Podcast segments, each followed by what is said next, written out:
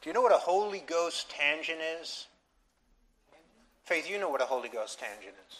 You know what a tangent is? When you go on a tangent, you kind of become obsessed with something. Well, there are Holy Ghost tangents. When you're a student of the Word of God, you'll be studying something. And the Holy Ghost will just lead you, okay, into just going deeper and deeper and deeper into that topic in the 66 books of the Bible. And that's what happened. That's what happened to me uh, last week when I began to really focus that the Israelites, right, are going to conquer the promised land. The enemy established the promised land with a stronghold of giants and uh, giant cities with huge walls. And that was to keep the Israelites out from coming into the promised land and essentially establishing the promised land and bringing forth Messiah who would bring salvation to the world. So as I began, as I began to just look more and more at this concept of strongholds, I said, oh, I'm going to share with you. So I thought I would share a part two with you tonight. And in the last couple of days, part three now has developed. So next week, I'm going to talk with you about building a godly stronghold in your life. Tonight, we're going to talk about demolishing demonic strongholds. Because in the Bible, there are two types of strongholds there are godly strongholds and there are demonic strongholds. So tonight, we'll talk about demolishing demonic strongholds. 2 Corinthians chapter 10, verse 3 through 6. I'd ask you to stand with me for the reading of the word. And the word of our Lord. For though we walk in the flesh, we do not war according to the flesh, for the weapons of our warfare are not carnal, but mighty in God for pulling down strongholds, casting down arguments and every high thing that exalts itself against the knowledge of God, bringing every thought into captivity to the obedience of Christ, and being ready to punish all disobedience when your obedience is fulfilled. Heavenly Father, Lord God, open up, Lord God, your word to us tonight, and also open up our eyes, Lord God. There may be strongholds in our personal life that the enemy has established. There may be strongholds in our families, in our marriages, in our church, in our culture. And these are things, Lord God, that you have called us to demolish. And I pray, Lord God, that you would lead us and guide us tonight through your Spirit. Teach us your word, show us your will and Lord God, reveal what you want us to do, Lord God, tonight. And in Jesus' name we pray this, amen. So, 1 Corinthians chapter 10, verses uh, 1 through 6. I want, to read, I want to read this to you and bring you back to this again. The word here says, Moreover, brethren, I do not want you to be unaware that all our fathers were under the cloud, all passed through the sea all were baptized into Moses in the cloud and in the sea, all ate the same spiritual food, all drank the same spiritual drink, for they drank of that spiritual rock that followed them, and that rock was Christ. But with most of them, God was not pleased, for their bodies were scattered in the wilderness. Now, these things became our examples to the intent that we should not lust after evil things as they also lusted. I just want you to notice those, those five words. These things became our examples. This, this whole, again, passage is talking about the cloud by day that guided Israel is an example to us. The Red Sea, the opening of the Red Sea is an example to us. The manna from heaven is an example to us. Water from the rock is an example to us. This entire generation dying in the desert, in the wilderness, is an example to us. So we find again these, these examples. The entire Bible is filled with these life lessons and the examples for us. In fact, I believe one of the, the wonders of the Bible, and as you, you study the Word of God, again, it's living, it's active, it's sharper than any double edged sword, as it tells us in Hebrews chapter 4. You can find yourself in any chapter of the Bible. And sometimes it may be good, and sometimes it may be bad. But you could find yourself throughout the scriptures, in, in, you know, in every narrative, in every story, you can find yourself, again, in those specific passages. So you may be reading the Bible and you may be looking and, and you know, you may be studying the centurion and be saying to yourself, Boy, I have the faith of the centurion. Or you may be looking at Thomas and saying, I have the doubts of Thomas. You may be going through the seven churches, right, and looking at, at the church of Ephesus and be saying to yourself, Boy, this is true of me. I don't have the same love and passion for Jesus that I had when I first started. I need to return to first things. You may be looking at the church of Laodicea and saying, Hey, I've become incredibly lukewarm. I've become somebody who just is taking all that God is and is doing in my life for granted. So there's lessons. And here, when you get into strongholds, there's a, a great lesson. Satan, again, created this stronghold in Israel and around Israel to keep the Israelites from getting in there and establishing the promised land and bringing forth Messiah. A stronghold is a fortress. It is uh, a fortress with fortified walls towers, a moat. And strongholds, essentially, demonic strongholds, are designed to basically put human beings into bondage. They can serve as a prison that keeps the person captive to sin, to uh, uh addiction, to you know some type of uh, of sin habit.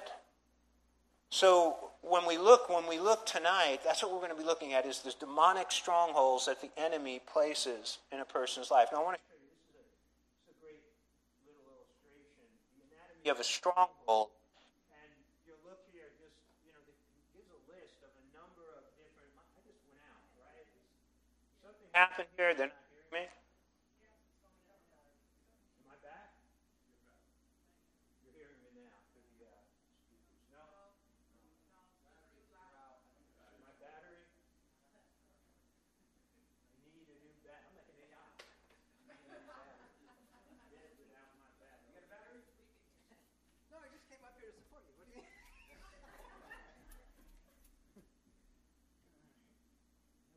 not hearing me. batteries on. All right.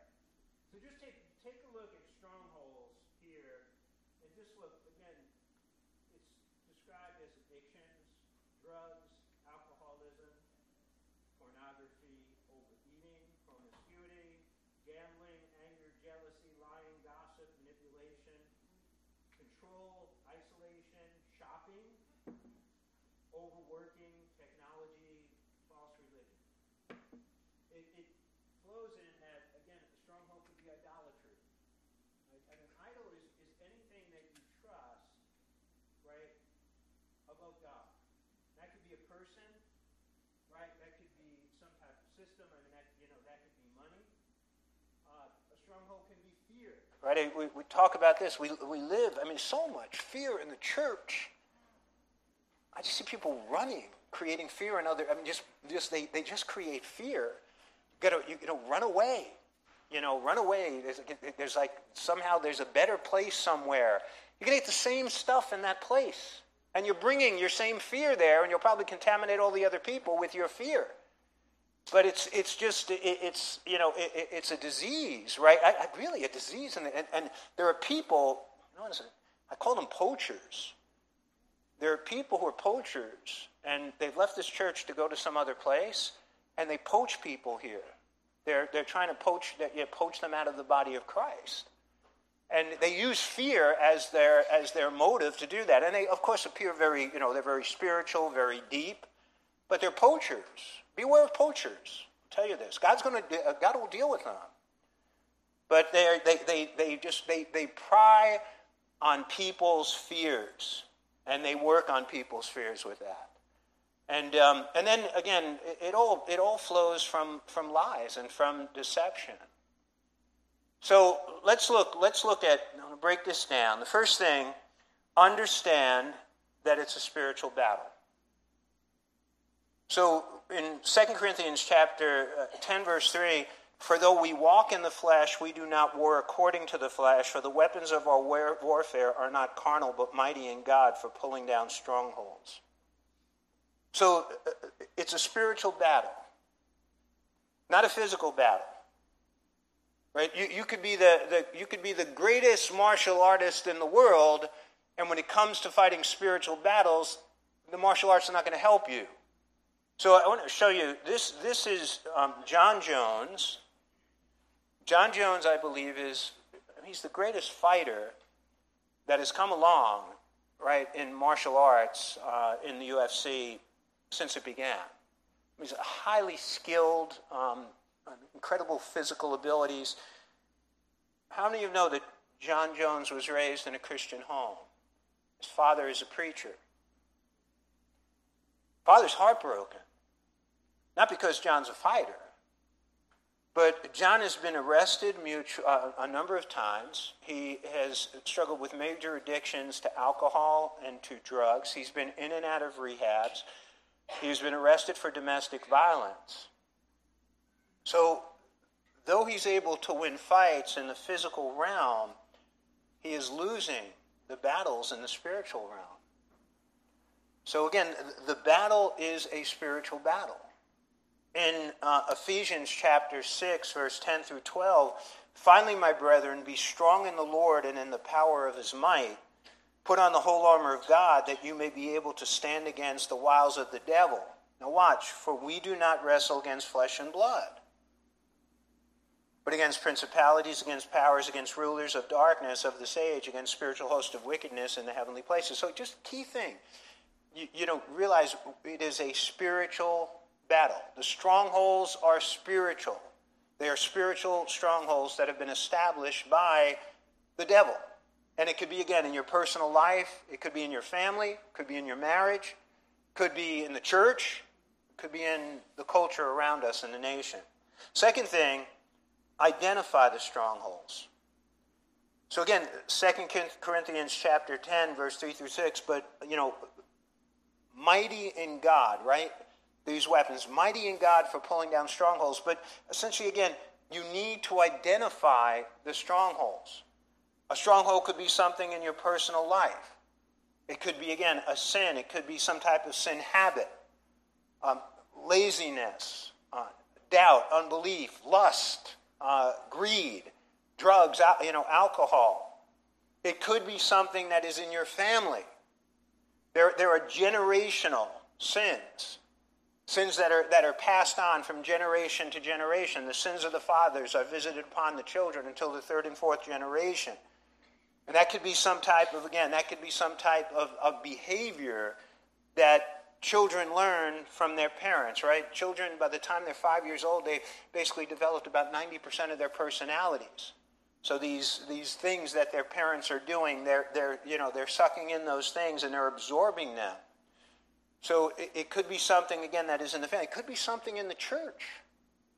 A stronghold, a demonic stronghold. How about a demonic stronghold in the church? And we've, you know, this is something we, we battle continuously, is false doctrine people come in. I mean, you got, you know, I mean, false doctrines that have, that have attempted to infiltrate the church. Legalism, they're a spirit of religion, right? A stronghold of religion. Uh, charismania, right? That's, you know, again, the, the charisma of the Holy Spirit taking to crazy extremes and, and nuttiness. Uh, these teachings that, again, can be passed on. They can be passed on from generation to generation. They infiltrate the church. They destroy churches. I said this when I drive here, I'll pass five buildings that were once living words. They were once thriving church communities. And now, you know, one is a house, one is a library, one is an, you know, is an art studio, one is an office right down the street here on Washington Avenue. They were once thriving churches. And what happened, the devil developed a stronghold. He established a stronghold in those churches and ultimately destroyed the church. So, I mean, it, it could be, again, in the church, it could be in your family, uh, it could be in your personal life. So, I, identifying strongholds, how do you do that? So, 2 Corinthians 13.5, ESV version. Examine yourselves in your own personal lives. Good to have a time of examination every day. Every day, part of my, you know, part of my, my time with God, my power hour with God is always taking a look at myself and having God sift me, having God examine me and reveal to me sins things that, that maybe I have done that are wrong, or things that, are, that I'm doing that are habitual, and then, you know, bringing it to God, asking Him for His grace and His help to overcome them. Examine yourselves to see whether you're in the faith. Test yourselves. Or do you not realize that this about yourselves, that Jesus Christ is in you, unless indeed you fail to meet the test? But that is examining ourselves. What is the criteria for examination? The criteria is the Word of God. Right? That is the, you know, the plumb line. The plumb line, right? The plumb line is straight. And it, the Word of God is straight. The Word of God will reveal to us things in our lives, things in the church, right? Things that are going on in the world. The Word of God will reveal to us these things that are not right, these strongholds that the enemy may, has, may have established. So when you examine yourself, have the, have the Word of God there with you. Now, when you, when you identify, when you are identifying, again, a stronghold, and here, 1 John chapter 1, verse 5 through 10, the word of the Lord says, This is the message we have heard from him and proclaimed to you, that God is light, and in him is no darkness at all. If we say we have fellowship with him while we walk in the darkness, we lie and do not practice the truth. When you come to a time of examination, you have to come into the light. And God, God is going to expose, right? He's going to expose sin in your life. He's going to expose sinful habits in your life. He will expose the strongholds that the enemy may have established in your life. And again, it's something we do with the church. You know, some, something I just said about poachers. I think there are people sitting here looking at each other. What do you think? I didn't know about that? Do you think that I don't know about these people who are poaching you? Come on. What are you kidding me? The Holy Spirit, the Holy Spirit revealed stuff to me very quickly. And then I start, I, I start hearing and you, you know, you start observing things. But, you know, just uh, uh, when you take the church, and we as leaders need to do this, and put it under the light of God, we see that, you know, we're not the perfect church. we're a church made of a bunch of imperfect people. And I think that's important. That's important to realize. And at times there are things that can be going on here, and this has been going on, you know, my life over 30 years. You need to identify those things, or again, the enemy can establish that stronghold and destroy the church. But if we walk in the light as he is in the light, we have fellowship with one another, and the blood of Jesus, his son, cleanses us from all sins. If we say we have no sin, we deceive ourselves and the truth is not in us. If we confess our sins, he is faithful and just to forgive us our sins and to cleanse us from all unrighteousness. If we say we have not sinned, we make him a liar and the, uh, the, world, uh, the word is not in us. So when you, when you identify, right, you identify these things, and this could be, you know, could be a strong, uh, a small stronghold, it could be a big stronghold. When you identify these things, right, that these, these again, these habits, sin habits, that you come to the Lord, you bring it into the light, right? You, you, you see it, you confess it, you repent from it, and you can be walking away. And this is, again, this is a way that God will set you free. Now, I want to show you, I want to show you something, and this is something I think we should all be aware of. Because I think right now, I mean, if you're not aware that we're living in the last days, I mean, again, I don't, you got your head, you know, you got your head in the sand. But these things, I mean, there are so many things that we are seeing full, you know, fulfilled. You know, right now, the government is on the verge of producing a digital currency. This isn't Bitcoin. I've been a defender of Bitcoin to people for, oh, that's the mark of the beast. No, you're an idiot. You don't know what you're talking about. Really, just there's some real idiot, idiots out there. But what the government is doing, and what the governments are doing, basically creating a digital currency. No more paper dollars. So, what will be happening is every transaction that you make, the government will be monitoring it. They're going to be essentially controlling your money. If they don't like, like say you tithe to the church, they don't like that, they shut off your money. Or maybe you're spending too much on utilities because right now, right, everything is, is green and everybody has to be contributing to the, to the religion, right? The religion of, of climate control. And um, what will happen is they can shut off your utilities. And uh, what, when you look at what is happening with digital currency, what is that? It's Revelation 13. Revelation 13. But this is one of, of so many things. I, I, preach, I preach about, right, storms couple weeks ago, talking about Jesus. What, what happened in Hawaii? What's happening in California? What's happening in multiple other places in the world? Again, global warming or God's warning? Right, global warming or God's warning. These are the warnings that Jesus said would be happening in the last days. So we, we, are in, we are in, I believe, the last days. Now, does that mean that Jesus is coming tomorrow? He may. Does that mean he may be coming in a year? He may. What that, does that mean he may come in 50 years? He may. We don't know, you know, but we know that right now, in the last days, days, when you, see a lot of times when the scripture talks about it, it's not referring to a few days. It's a period in, a period in history. So I, I I, I like to think this isn't going to go on for a really long time. One of the signs of the end times is the condition of the church. And I want you to show you this because this is an example of the stronghold that the enemy has in Christian churches. And it is Revelation chapter 3, 7 to, uh, 17 through 18, it's Church of Laodicea. Because you say, I am rich Right? I have become wealthy and have need of nothing. That, that, that is the picture. I have need of nothing. I'm totally fine. My, spirit, my spiritual life is totally fine. Can I, can I tell you this? Mine is not. My spiritual life is not fine. There's, there's, there's, issues that I'm working through with God every day. There's, there's things that I am, I am very aware of. Let me just say the more sinless you feel, the more sinful you are. Did you get that? The more sinless you think you are, the more sinful you actually are. And the condition of this church is we're fine.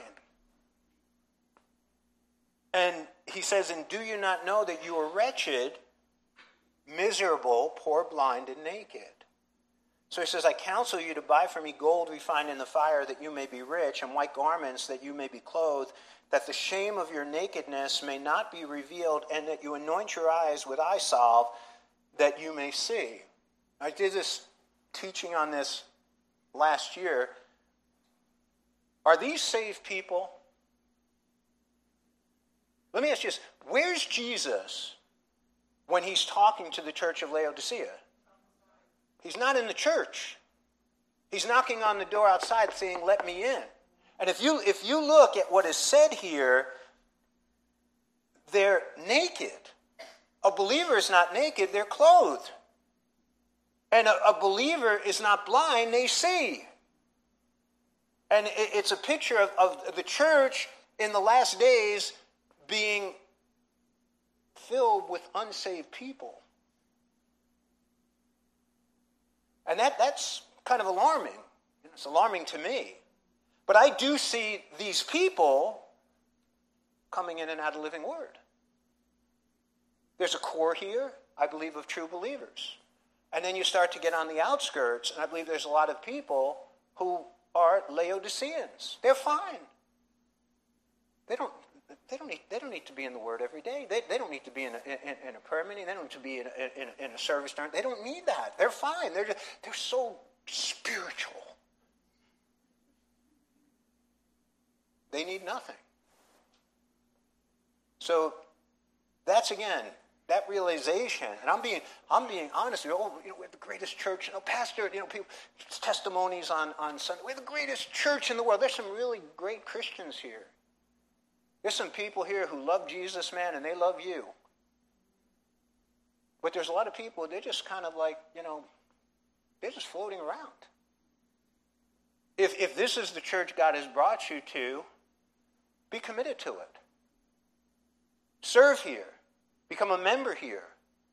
Become, become active here. If this is not, then find a church that, you, you, that, that will happen you know, to you with. But the idea of just this, this floating, this floating in and out, man, you're Laodicean. You're Laodicean. I know that uh, people watch. There's probably a lot of them are going to watch this the next few, you know, next. They're, you know, going to be offended. Better be offended now than end up in hell later. Repent. So again, th- this is this is identification. All right, number three. Surround the stronghold with weapons. So again, when the word is talking to us here about, you know, pulling down strongholds, how do you do that? So the f- first thing I want to share with you, surround, surround the stronghold with the word of God. Surround the stronghold with the word of God. Hebrews chapter 4, 12, for the word of God is living and powerful and sharper than any two-edged sword piercing even to the division of the soul, the spirit, the joints, the marrow, and is a discerner of the thoughts and intents of the heart. Now, let me give you, a, I'll give you something very practical here. For every negative stronghold, there's a powerful word to surround it with. That is the, uh, you know, the opposite, and it's the truth from God. So, if you're struggling with a stronghold of depression, surround it with the word of hope. I'm just going to throw one verse here because there's tons of them in the scripture. Jeremiah 29 11. Most of you know that passage. If you are struggling with a stronghold of rejection, surround it with the word of acceptance from Abba. Romans chapter 8, 14 through 17. If you are struggling with a stronghold of unresolved anger, surround it with the word of forgiveness. Matthew chapter 6, 14 and 15. If you are struggling with a stronghold of fear, surround it with the word of faith. Isaiah chapter 41, 8 through 10. If you are struggling with a stronghold of failure, surround it with the word of victory, Romans 8:27. And if you're struggling with confusion, surround it with the word of peace, John chapter 16:33. And you can go on, you can go on and on. Now, how do you do that? Write it down. Post it around your home. Post it around your workspace. Put it on your dashboard. One of my one of my clients, they put sticky notes. The sticky notes were things that this they, are trying to overcome these things in their life. Sticky notes all over the outside of their computer, which they're in front of them most of the time. You can create a screensaver, memorize it, put it into effect. I have been quoting Psalm 23:1 and Psalm 118:24 every morning. Now, last year it was Psalm 118, 24. This year it's Psalm 23, 1. The Lord is my shepherd, I lack nothing. Right? This is the day the Lord has made. I will rejoice and be glad in it. Psalm 118, verse 24. But every day I write them down as I go through my, you know, my journaling. I put them there. Would say, today is a day of the Lord. Sunday is the day of the Lord. I put the date down and I put both scripture verses there. I want to get that again, get it into my mind. But you need you need just again surround that stronghold with the word that applies to what you're dealing with. Number 2, truth. So there's again a, a, a, direct connection and correlation between the word and truth. But John 8:31 then Jesus said to those Jews who believed in him, If you abide in my word, you are my disciples indeed, and you shall know the truth, and the truth shall make you free. Surround the stronghold with truth. That can be painful. Okay? Sometimes the truth is bitter, sometimes it's sweet. But just re- realize this the enemy, one of the key things that the enemy does is he basically deals in creating confusion. He deals with creating chaos. God always deals with truth, which creates clarity. So, whenever you're experiencing confusion in your life, that's not God. I tell, I tell people this all the time in, in coaching and counseling. They're dealing uh, with confusion. There's confusion in their business, there's confusion in their personal life, there's confusion in their finances, confusion in their marriage, confusion in their family, confusion with their children, confusion in their spiritual life. That's the work of the enemy all the time. He is the master of deception, creating confusion and chaos. when people are sitting there again, you know, I don't know, you know, I, I don't know. And that's, that's a sign the enemy is creating that confusion in your life. God will create peace, God will create clarity. So it, people are suffering from, I see people with doctrinal confusion in their life. That's the enemy. People come to church, they have doctrinal confusion in their life. That's the enemy. The enemy creates doctrinal confusion, sexual confusion. See that in the world? Now they're now they're I think they've identified a hundred genders. Bible says there's two. Two genders. Right? You have a man and you have a woman. Not, not a, a man who thinks he's a woman or a woman who thinks they're, uh, they're a man, or now they people thinking they're animals.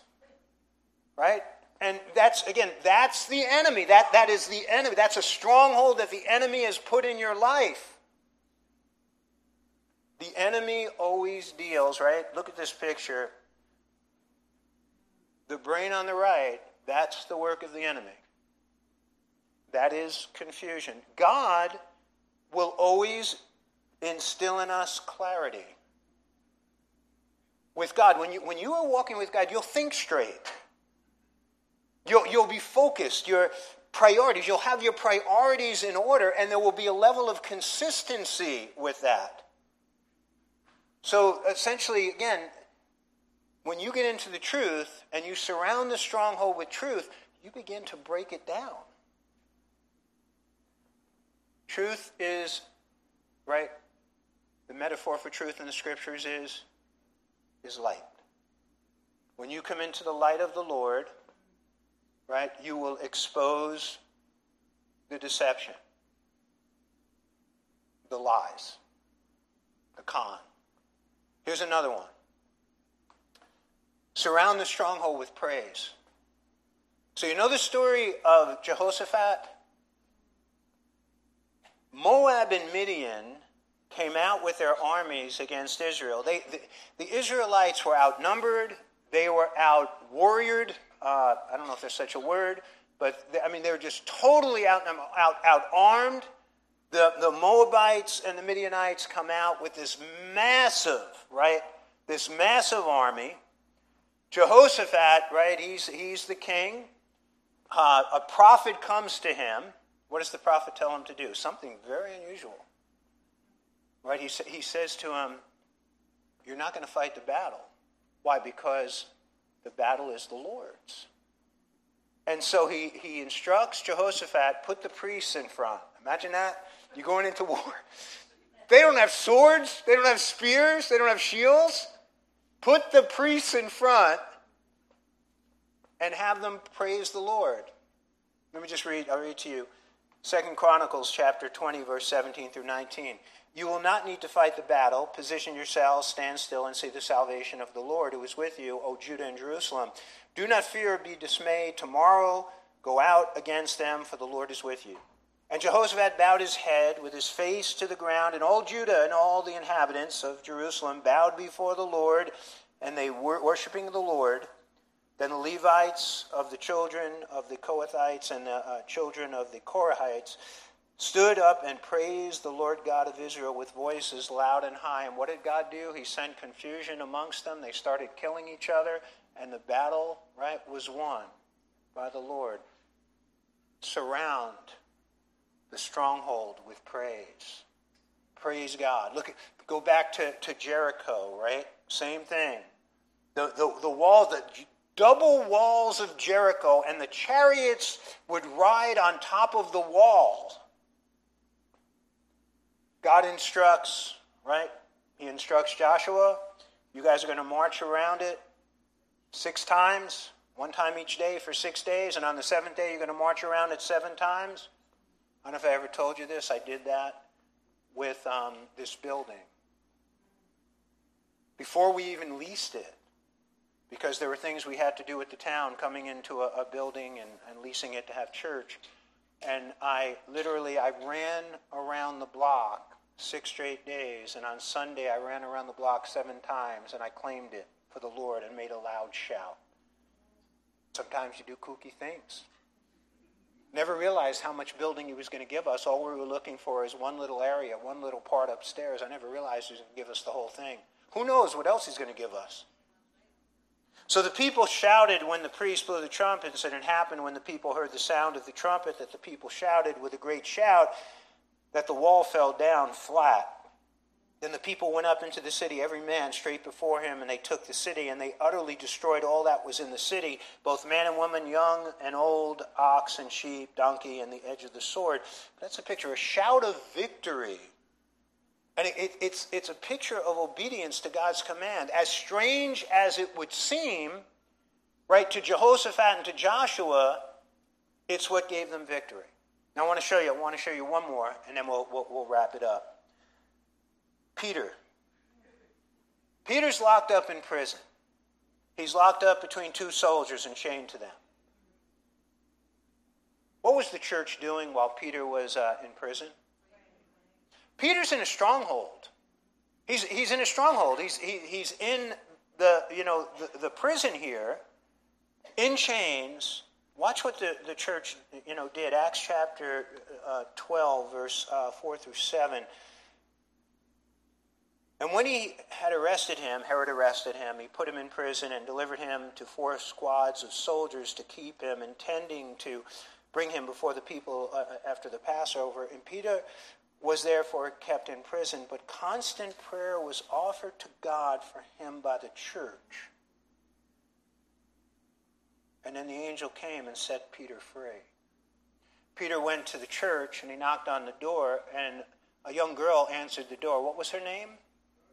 Rhoda. And w- when Peter said, It's me, Peter, she ran back inside because she thought it was a ghost. it's a great, funny story. When the enemy develops a stronghold in your life, in the church, we need to surround it with prayer. Constant prayer being lifted up. You know, just something, something I see in the church. Do you believe in prayer? Because I wonder about people. And I, will see people in the church that, you know, they're, they're dealing with something. There's something going on in their life, in their family, their marriage, illness. And they don't ask for prayer.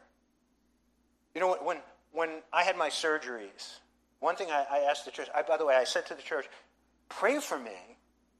I didn't ask you to come and visit me because I didn't want a, a lot of people visiting. I asked, please don't come and visit me. I need to recover. But I, I believe in prayer, and I asked, you know, I asked for prayer. It goes back to the, the early days. I experienced a paralysis years ago before I was a Christian. And when I started the church, I was, I was experiencing, really, it was, it was probably one of the most painful things excruciating pain, nerve pain, nothing worse than nerve pain. Radial, medial pain going down into my hands and my neck. Just, I, I put ice on my back all the time to try to, you know, deal with it. But I had the church praying for me and asking the church, you know, and the church was small, there's 20 people, but asking the church to pray for me. Because I, I do believe that, you know, I, I, I believe prayer heals. I believe prayer, prayer delivers. Prayer breaks down strongholds. And I, I, again, I, I see people sometimes, they're like, oh, you know what, I'm, you know, I'm ill. Pastor Frank, would you pray for me? But don't tell anybody else to pray for me. I'm like, do you believe in prayer? You know, do, do you believe in prayer? I don't know if it's pride or it's just a total disbelief in prayer.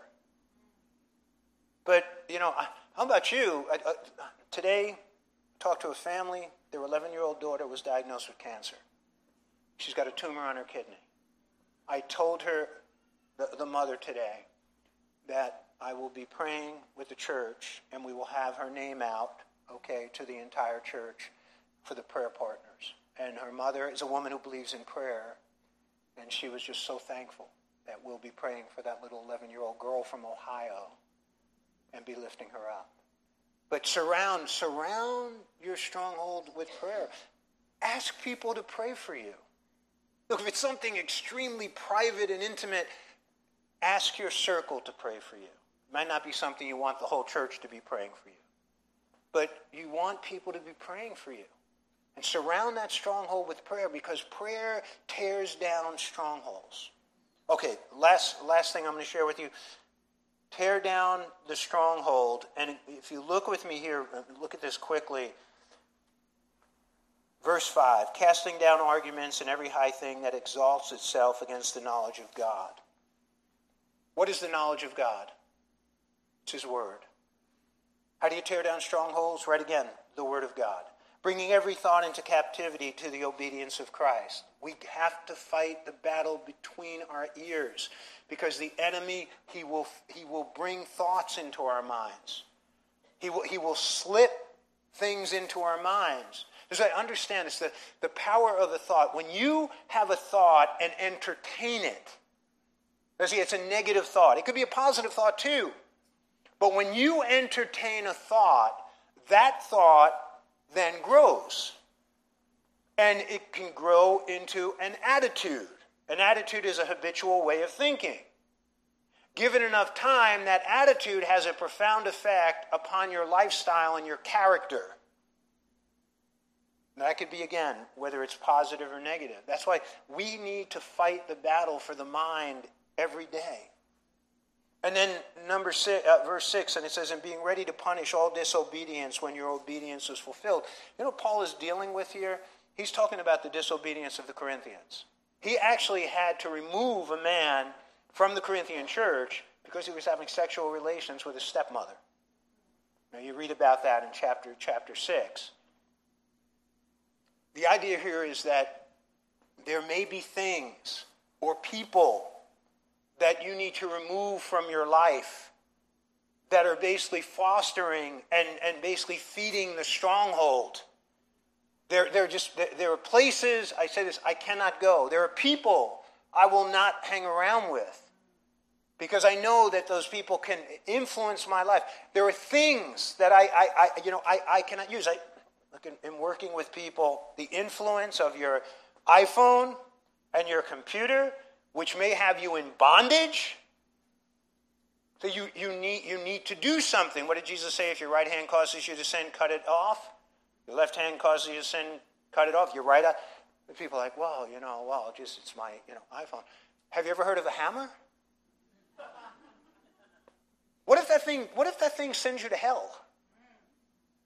Was it worth going to hell for? You, there are things you need to remove from your life. And I think that's, you know, that's key. So, again, final, final application here identify it, identify the stronghold, surround the stronghold with the word, with truth, with praise, with prayer. Tear down the stronghold with the knowledge of God, the word of God. Take captive your thoughts and remove the negative influences, right, from your life.